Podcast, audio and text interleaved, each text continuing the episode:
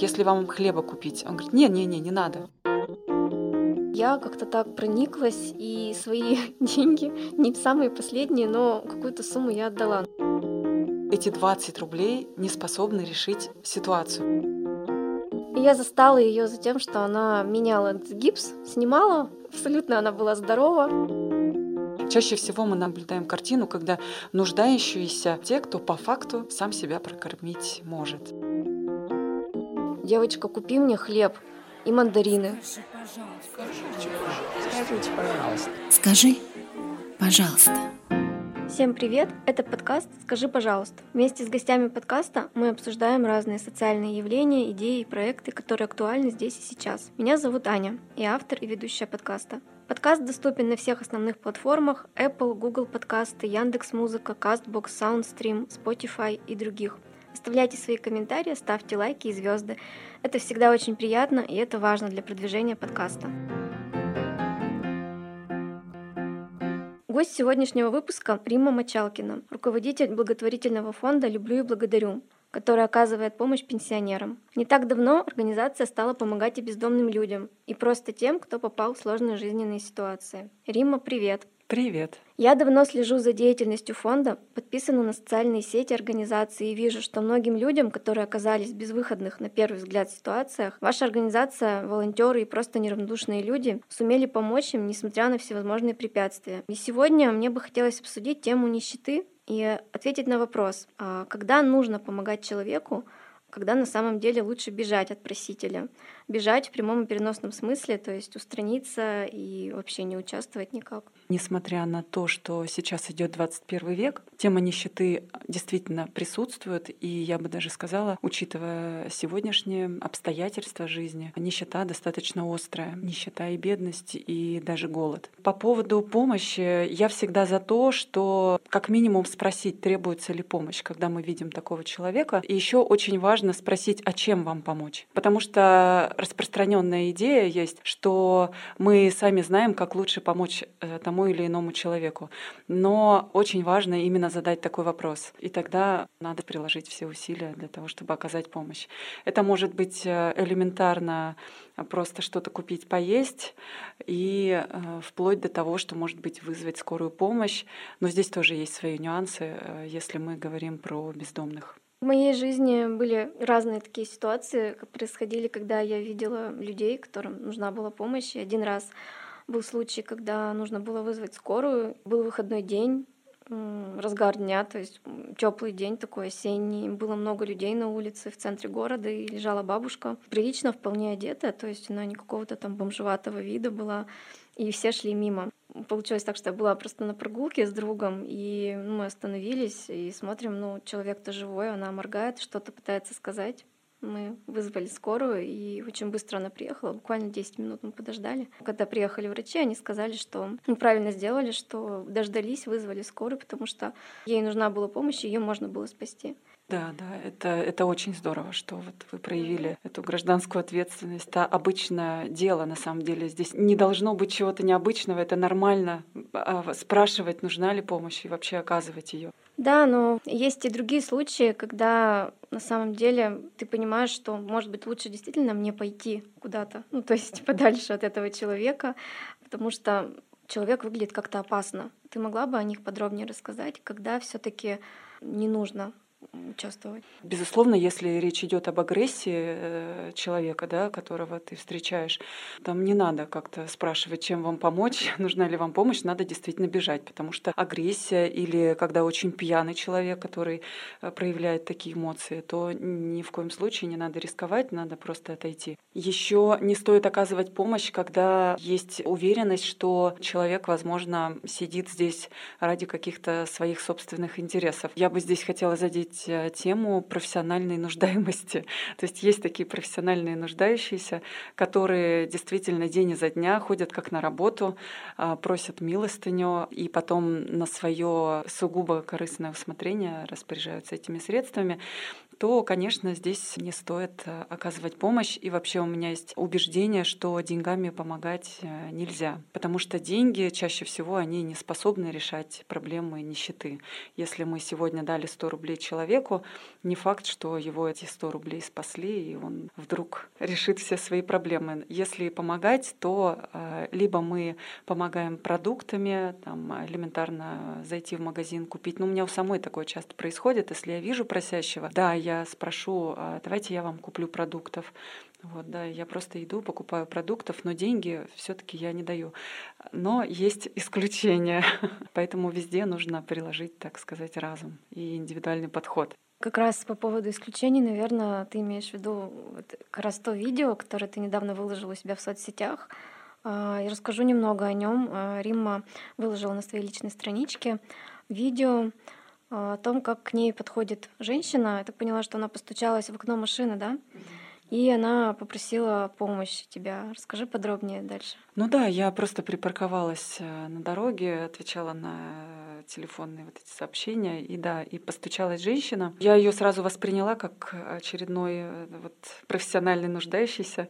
Э, открыла. И меня просто очень удивила ее просьба. Она просила помочь собрать ей 2000 сразу же. И прям вот вы можете мне... Ровно. Да, ровно 2000. Меня сразу же это так, так, так, так. Почему 2000? Я начала э, с ней разговаривать, выяснять, почему 2000, а нужна ли, может быть, какая-то другая помощь. И я видела видела, что женщина, она не выглядела как, э, ну, знаете, такой пьющей, да, она не выглядела с зависимостью, но она явно выглядела с психическими какими-то особенностями.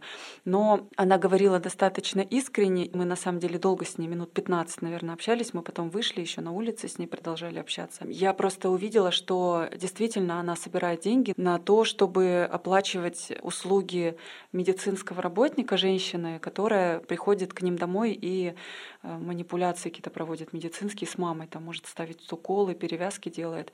Вот. И э, когда она мне достала вот эту пачку денег, э, там сотни... Купюры такие Купюры, целые. Да. Я вижу, что как она с ними аккуратно обращается. Они у нее все сложены вот одна к одной. И она так искренне говорит. И она причем это повторяла. Мне важно не продукты, мне важно не лекарства, а чтобы вы мне именно деньги передали. И я поняла, что ну да, все-таки здесь важно деньгами помочь. Вот как-то я поверила. А, я не говорю, что мой пример, он как бы показателен. А, по-хорошему, вот было бы у меня достаточно времени, чтобы выяснить эту ситуацию. Может быть, и поехали даже бы домой. Но вот учитывая то, что я торопилась, и посвятила максимум времени, которого могла, я все-таки вот поступила так. Спросила ее номер телефона, у нее его не было. А, она сказала, что она живет в Верхсетском районе, и я ей передала свой номер телефона, чтобы она связалась. И я на, на самом деле надеюсь, что она позвонит, потому что я сказала, что вы звоните, мы будем вам оказывать поддержку. Вот она очень благодарила. Суть такая, чтобы мы действительно не поступали как-то по стереотипам, не думали, что каждый, кто просит у нас помощи, является каким-то бездельником или иждивенцем. А в первую очередь надо понять, э, что произошло у человека. Этот ролик, он э, выложен у Риммы э, на страничке, можно посмотреть его, там она все записала, весь разговор от начала до конца, и там действительно такая ситуация, она какая-то, мне кажется, не рядовая. Для большинства она не рядовая, но для меня, так как я профессионально занимаюсь этой деятельностью, я просто понимаю, что таких людей тысячи. А, о чем я говорю? А, это как раз о том, что, к сожалению, у нас нуждающийся, да, есть прям статус, официальный статус, нуждающийся человек. Под него подпадают люди, у которых доход ниже прожиточного минимума или каких-то вот пенсий, да, пособий. Но, к сожалению, сожалению, чтобы получить вот эти пенсии и пособия, нужно выполнить ряд достаточно сложных процедур, собрать документы, отнести в социальную защиту, дождаться подтверждения, что действительно выделяется этот статус. Но здесь есть очень много подводных камней. Когда мы говорим о бездомных, например, да, не у каждого бездомного есть документы. Чаще всего у них документы утеряны. Бывает такое, что бездомный ходит без паспорта десятилетиями. Кто-то даже начинает восстанавливать гражданство или ходит вообще без гражданства. Да. Бывает так, что просто паспорта, когда человек живет на улице, у них воруют э, документы. И чтобы восстановить эти паспорта, элементарно даже а, оплатить госпошлину, найти деньги на эту госпошлину, это прям проблема. А если человек уже прожил на улице даже просто 2, 3 или месяц, то достать эти 100, 200, 300 рублей на фотографию, а потом еще и скопить на то, чтобы госпошлину оплатить, но это просто ну, невероятные какие-то пороги, которые нужно преодолеть этому человеку. Когда мы говорим о инвалидности, сейчас, к сожалению, очень сложно получить инвалидность. Сейчас, может быть, это какой-то дефицит в государстве возникает, да, бюджета. Например, если психическое заболевание, то нужно изъявить желание, вот о чем как раз и говорила Галина в моем ролике, да, врачи считают, что у нее все в порядке. И она сказала, что это надо ходить, чего-то добиваться. Но человек, имея психические отклонения и не имея человека сознательного, здорового, который бы помогал ей этого все добиваться, ну, практически нереально. Потому что, во-первых, это все происходит по заявительному характеру.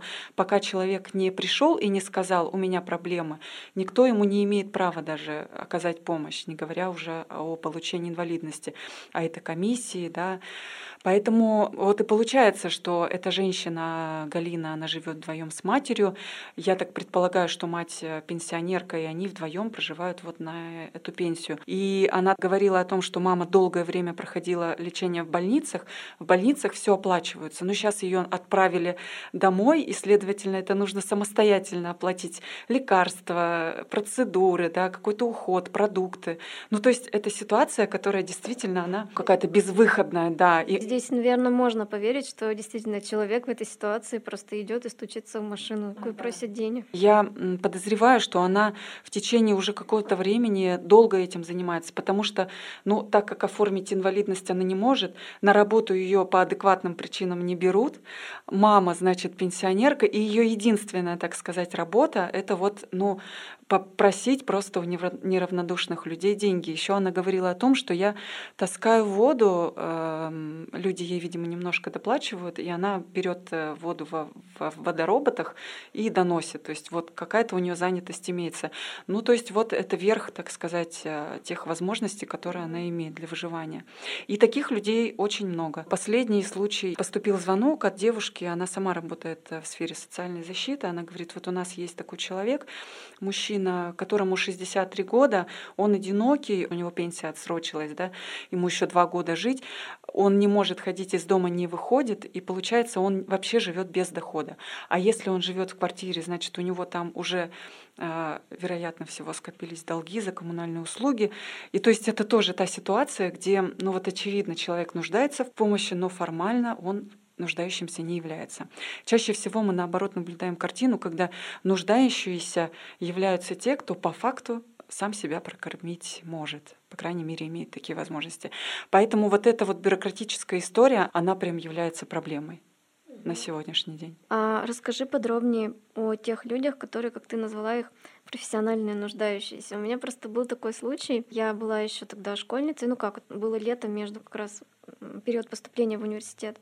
Я ехала в маршрутке. У меня на тот момент не было своих денег. Э, мне давали родители ну, какие-то карманные расходы. И в автобусе была женщина молодая с гипсом. И она просила деньги, ходила в маршрутке. Сейчас уже таких людей как-то не пускают, я вот не встречаю. А тогда еще были, это был, не знаю, 2006, кажется, год. И я как-то так прониклась, и свои деньги, не самые последние, но какую-то сумму я отдала, ну, рублей, наверное, 20. И так получилось, что я ехала в университет, а потом поехала, получается, обратно, и как-то решила часть дороги сократить, пройти пешком, прогуляться. И буквально там где-то на той же остановке, где как раз я ей пожертвовала деньги, она там, видимо, вышла. И я застала ее за тем, что она меняла гипс, снимала. Абсолютно она была здорова.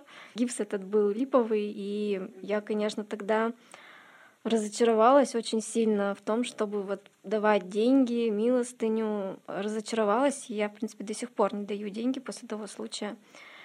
Но знаю, что где-то жертвуют деньги, например, при храмах людям, которые там просят, им жертвуют деньги, там еще где-то. Вот расскажи подробнее, как можно вычислить таких людей, которым на самом деле они там, я не знаю, на что они собирают, на выпивку, на наркотики, которые, ну, вот таким обманным путем это делают. Их можно вообще вычислить и как в, таких ситуациях поступать? Чтобы потом комплекса вины такого не было, что вот я не помогла, там не помог. Вот это правило, что жертвовать деньги не нужно, надо э, жить с этим пониманием вниманием. Действительно, деньги, эти 20 рублей не способны решить ситуацию. Но расспросить, пообщаться очень важно. Как вычислить? Вот мы, например, в своей работе действуем таким образом. Во-первых, если перед вами трудоспособный человек возраста да, трудоспособного, то надо посмотреть на него, какие он имеет ограничения. Да? Потом надо подумать, если это человек с физическими ограничениями, как на инвалидном кресле, там, да, то э, надо сразу же понять, что он, скорее всего, имеет э, пенсию, и если он прям там сидит на инвалидном кресле, значит, у него, вероятно всего, первая группа инвалидности, а это достаточно высокие пенсии, то здесь можно понять, что он, скорее всего, какой-то дополнительный доход здесь выуживает. Но проходить мимо, может быть, и не стоит, но если есть возможность, например, спросить, а чем вам можно помочь, кроме денег, да? Может быть, он собирает на какое-то лекарство, средство, да? Ну вот пообщаться. Но даже если так, то я просто сталкивалась с тем, что я говорю, а как можно помочь, кроме денег, если вам хлеба купить? Он говорит, не, не, не, не надо. Ну и мне все становится ясно. Ну окей, все, не надо, не надо, я просто прохожу. Если перед вами стоит трудоспособный возраст без явных ограничений, ну я бы даже не давала средств здесь. Я бы, может быть, э, поделилась контактами профессиональных организаций, которые занимаются помощью нуждающимся. Потому что, возможно, это человек бездомный, и он нуждается в каких-то консультационных, информационных услугах, да, как бы узнать, где можно восстановить документы, где можно бесплатно поесть, да, или какие-то другие э, услуги получить. Ну и когда к нам приходят, например, на пункты выдачи а, люди трудоспособного возраста, я спрашиваю, а почему вы не работаете? А что у вас случилось? Да? И в зависимости от того, что мне говорят, все равно мы, например, говорим, ну вот, окей, давай вот эту неделю мы выдаем тебе обеды, а потом ты в конце недели подходишь и рассказываешь, получилось ли устроиться у тебя на работу или нет. И чаще всего э, еждивенцы, они просто получат обед и больше не приходят. Если человеку действительно нужна помощь и э, ему важно вот сейчас поесть для того, чтобы он как бы получил ну, силы да, элементарно, чтобы как-то справиться с проблемой, он исправно ходит, он прилагает свои внутренние усилия. Но здесь тоже речь о внутренних ресурсах такого человека. Здесь, э, здесь очень все индивидуально. Вот так сказать, что вот этот человек нуждается 100%, а этот нет, ну, нереально, наверное. Вспомнила еще один случай, тоже со мной произошел. Я как-то вечером поздно возвращалась а, с какой-то тренировки, и ко мне на перекрестке на светофоре подошел мужчина, такой седой уже, ну, пенсионного возраста, очень нагло ко мне обратился из серии «Девочка, купи мне хлеб и мандарины». Я очень-очень удивилась его просьбе, особенно мандарином. Вот. Но так как я сама шла за хлебом тоже в магазин, как раз он был вот буквально там на перекрестке, на... мне надо было дорогу перейти. Я говорю, хорошо, я куплю вам хлеб. Я зашла, купила хлеб, мандарины я брать не стала. Меня как-то вот внутренне возмутила вот какая-то наглость такая. Я вышла, он ждал, я отдала ему хлеб. Он говорит, а мандарины где? Ну, то есть вот люди порой очень, я не знаю, есть ли у него психические отклонения, или, ну, по-моему, он был в здравом уме, но вот такие вещи тоже, они как-то отталкивают от того, чтобы вообще помогать людям. Всегда агрессия для меня лично показатель, что сейчас не то время и место.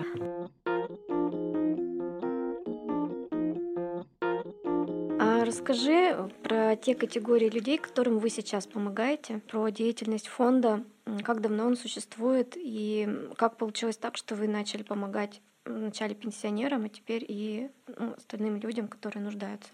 Наш фонд э, организовался в 2016 году. На самом деле мы начали помогать сразу же всем. Но просто, э, когда вот эта инициатива возникла у нашего учредителя и председателя сегодняшнего, он обратился в Министерство соцполитики нашей, да, сказал, что у нас вот есть инициатива начать помогать э, людям, как нам это правильно начать делать, да, и там э, его скоординировали с социальной службой с районной Орджоникидзевского района. Сразу же вот там, где мы сейчас до сих пор э, выдаем обеды и оказываем помощь, это то место, куда мы первый раз нас и направили, да, и когда вот они начали эту деятельность вести благотворительную, то само собой так получилось, получилось, что именно пенсионеры стали приходить за помощью.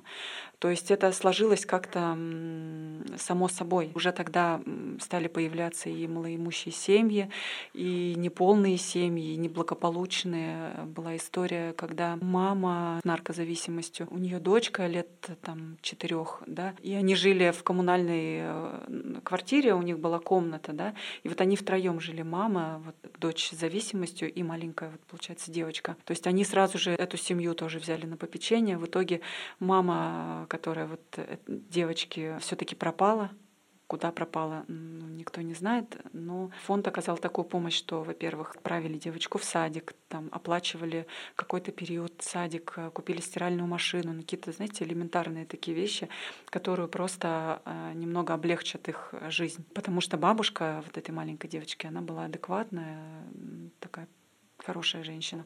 Вот поэтому были разные категории, но а, когда началась пандемия, мы просто заметили, что начали больше обращаться не только пенсионеры, а вот прям трудоспособные семьи, и причем достаточно благополучные, потому что многие работают ведь до сих пор неофициально, да, а вот эти повышенные пособия от э, службы занятости приходили только тем, кто мог предоставить официальный доход свой.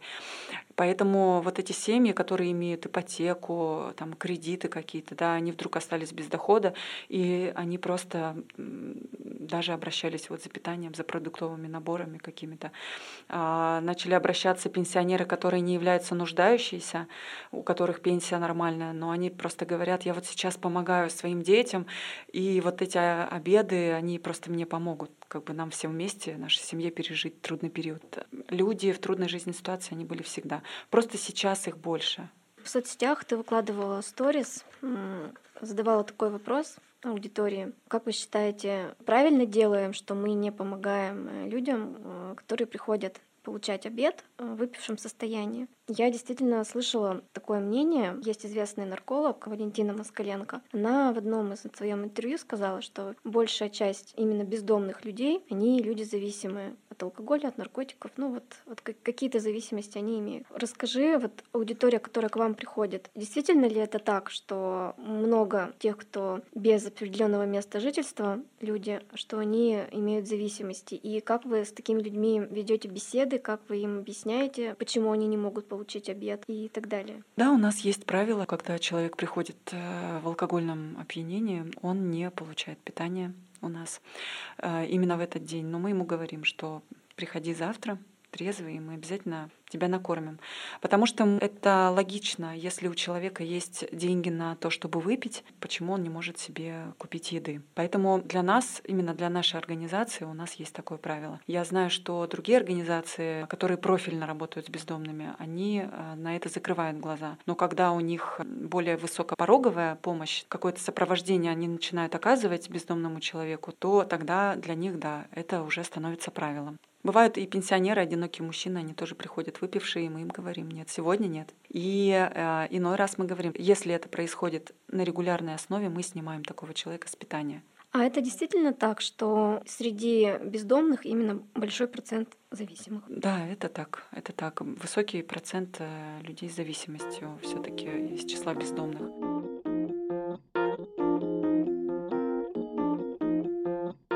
А почему вы начали помогать именно пенсионерам? Когда начали свою деятельность, мы сразу поняли, что пенсионеры, они действительно находятся в самой острой ситуации. То есть если человек трудоспособного возраста у него есть какая-то перспектива да, будущего дохода, по крайней мере, то пенсионеры наши, они находятся в таком состоянии, когда они уже, в принципе, не смогут увеличить свой доход. Им как назначил пенсионный фонд да, 10 тысяч рублей, так они вот с этими 10 тысячами рублей и э, как-то должны справляться. Поэтому, понимая, в какой все-таки нужде находятся эти пенсионеры, мы поняли, что важно взять под эту опеку пожилых людей. И более того, э, здесь э, их доход распределяется, но это уже по опыту таким образом, что они отдают процентов 30 да, со своей пенсии это за коммунальную оплату, процентов 30-40 на лекарства, столько же, сколько и за коммуналку, да, и, и у них остается буквально там 3-4 тысячи рублей на то, чтобы как-то прожить месяц. Часто бывает так, что дети не помогают пенсионерам. Но это на самом деле можно понять, наверное, потому что сейчас, в принципе, очень тяжело стало жить. Семьи тоже находятся в трудной жизненной ситуации, цены растут, коммуналка, образование очень дорогое, да. Поэтому пенсионеры, они уже не способны будут как-то наладить свой доход. Мы, оказывая вот так вот ежедневную поддержку им питанием, одеждой, консультациями, где какую льготу еще можно оформить, как это сделать, продуктовыми наборами, даже какими-то, знаете, праздниками, это все вот в комплексе повышает качество жизни нашего пожилого поколения. И это очень важно, ведь наше старшее поколение — это некая дань и благодарность и уважение, что мы ценим их труд. И мы понимаем, что, возможно, и наши дети, наше будущее поколение также будет относиться к нам, когда увидит, как мы чтим а, наших родителей. Поэтому мы приняли решение, что нам очень важно повышать качество жизни наших пенсионеров, помогать им справляться с нищетой, с бедностью. На 3-4 тысячи они уже не приготовят себе каждый день три блюда. Они будут а, ограничивать себя там бутылкой кефира и хлебом, картошкой, нежели готовить себе салат, суп и второе блюдо. Просто мы получаем такие комментарии, а почему именно обеды, почему не продуктовые наборы, да? Потому что они продуктовые наборы могут детям отдать, а свой обед они уже сами съедят, и мы знаем, что он съел этот обед, он насытился витаминами, этот обед свежий, он приготовленный из качественных продуктов, и поэтому э, он поддержит свое здоровье и мотивацию к жизни, так сказать. Когда вы начали заниматься этой деятельностью, наверняка вы сами наткнулись на какие-то подводные камни, стереотипы, с которыми изначально вам самим пришлось бороться. Какие были сложности, какие стереотипы, какие препятствия и как вы находили выход? Во-первых, самое главное это то, что есть желание помогать людям, но главное, что пришлось понять, что всем не поможешь. Ты можешь оказывать помощь только тем, на кого у тебя есть ресурс. Вот это вот самая главная боль, так сказать, да. И вот это понимание приходится только принять и с ней как бы ничего больше не сделать. Второй стереотип — это то, что, во-первых, прежде чем помогать, надо спросить, да, вот про то, что я уже повторю. Надо спросить, а чем помочь? Что нам кажется, надо помочь так, а человеку на самом деле такая помощь не нужна. И не всегда, например, мы получаем благодарность за нашу работу. Бывает так, что мы были в некой иллюзии от э, старшего поколения. Да? Большинство, конечно, всегда нас благодарят, всегда мы получаем невероятный заряд такой. Да? Но есть люди, которые не всегда нам говорят спасибо. И это тоже надо принять просто. Но вот человек жил, постоянно выживал.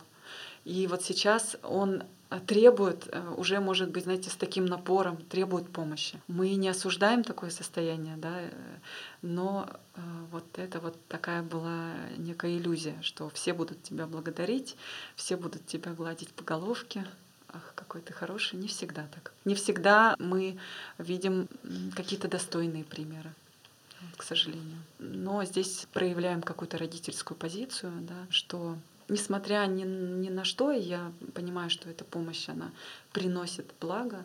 Мы поняли это, увидели, и мы помогаем человеку. Бывает, прям с психическими заболеваниями приходят люди, ведут себя часто агрессивно, хочется что-то доказать. Так вот я же тут, знаете, я вот тут прилагаю все для того, чтобы помочь вам, а вы еще и вот агрессируете, да. Но только уже с опытом понимаешь, что человеку с больной психикой такие вещи не доказать. Спасибо, что рассказала про основные стереотипы, с которыми вы столкнулись. Я на данный момент знакома с э, распространенным стереотипом, почему не нужно давать милостыню. И здесь два есть мнения, ну, я, по крайней мере, слышала два. Первый — это то, что все равно пропьет эти деньги, да, ну это вот как раз к разговору о том, что почему лучше там еду купить, еще что-то. Mm-hmm. И второй стереотип был период, я занималась йогой, и там прям вот в разговорах с людьми, в разговорах с тренером прозвучало такое прям четкое мнение, что когда мы даем милостыню, когда мы даем деньги, мы делим с этим человеком карму что так вот в восточной философии, и если ты даешь деньги там, а вдруг он алкоголик, то ты с ним mm-hmm. эту карму делишь. Mm-hmm. Да, мы уже поговорили про то, что едой, наверное, да, помогать это более такой безопасный вариант, но вот все же иногда же и деньгами можно помочь, да, там при храмах, вот mm-hmm. ну, считается, что правильно давать какую-то милостыню небольшую. Как вот здесь быть с этими стереотипами? А, я здесь соглашусь. Я сама 10 лет э, преподавала йогу, занималась регулярно. Сейчас, к сожалению, с нагрузкой не могу так регулярно тренироваться. Поэтому вот этот закон кармы, что когда мы даем милостыню, мы несем ответственность. И человек, который э, распорядился неправильно этими деньгами, а ответственность накладывается на обоих. И на человека, который распорядился неправильно и на того, кто дал. Поэтому мы должны всегда помнить об этой ответственности, что точно человек воспользуется этими деньгами должным образом.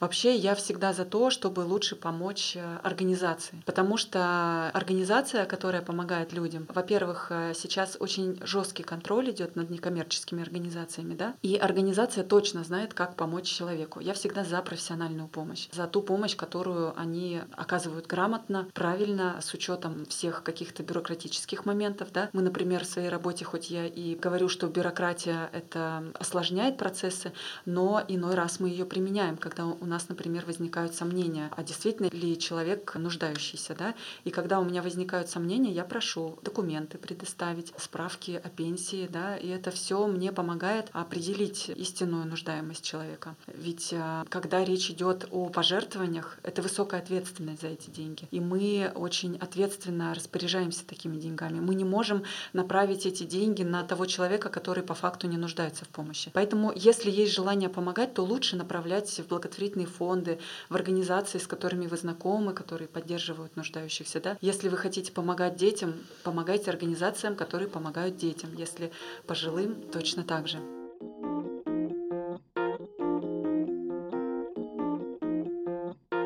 Расскажи, пожалуйста, скольким людям фонд помогает ежедневно, еженедельно? Есть ли у вас такие цифры, статистика? Ежедневно у нас помощь получает более 300 человек. Вот сегодня что у нас 4 часа доходит, и мы знаем, что больше 300 человек получили помощь. Работают две точки, это два пункта выдачи питания. На каждой точке выдачи питания работает социальный работник, который как раз оказывает помощь не только горячим питанием, а как раз социальной помощью иной. И есть проект консультационного центра «База добра», который уже вот год мы недавно отметили. По статистике вот в этот пункт, в этот центр помощи обратилось порядка 600 людей, граждан.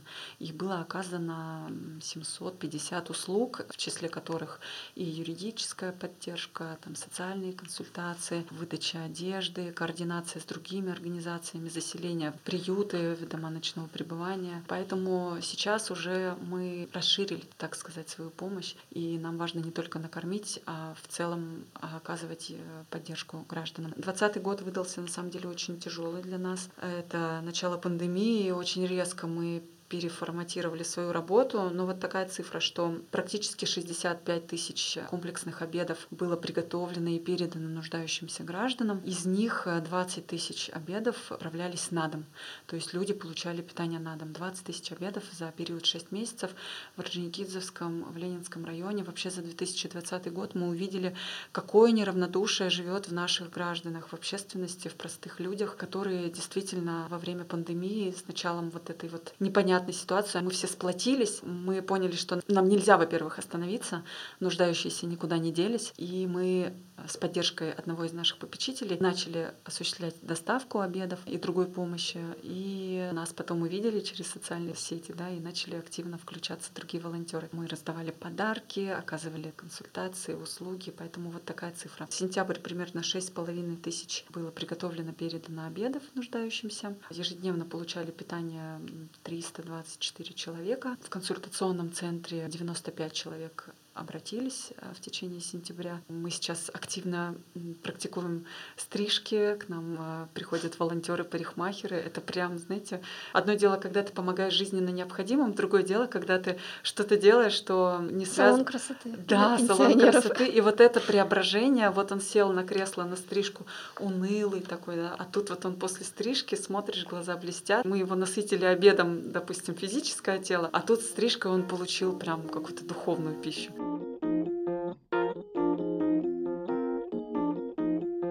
Сегодня мы обсуждали очень спорную тему. И, конечно, каждый сам выбирает, помогать ему или не помогать в каждой отдельной ситуации. Но очень радует, что появляются такие организации, как благотворительный фонд «Люблю и благодарю», и появляются они уже не только в Москве и в Питере, что есть такая организация в Екатеринбурге.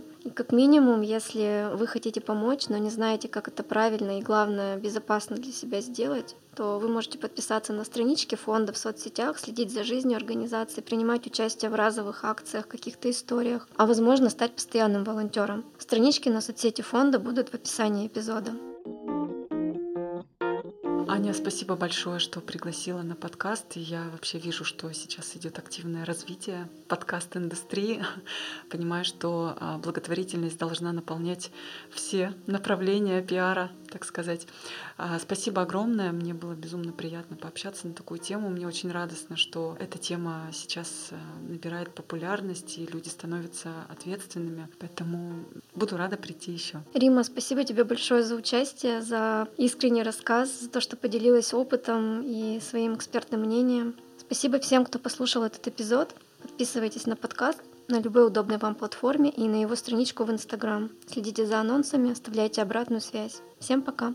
Пока.